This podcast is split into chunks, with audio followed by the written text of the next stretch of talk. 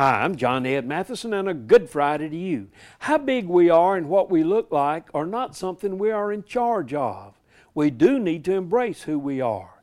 In Esko, Minnesota, the Trout family has just been named by Guinness as the tallest family in the world. Now get this, the dad Scott is six foot eight, and Chrissy, his wife, is six foot three.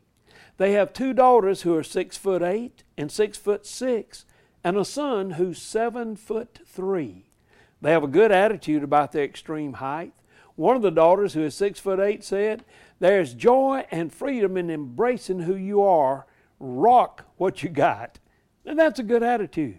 You don't have to try to get into the Guinness Book of World Records, but don't complain about your size. Rather embrace it because God didn't make a mistake when He made you just like you are.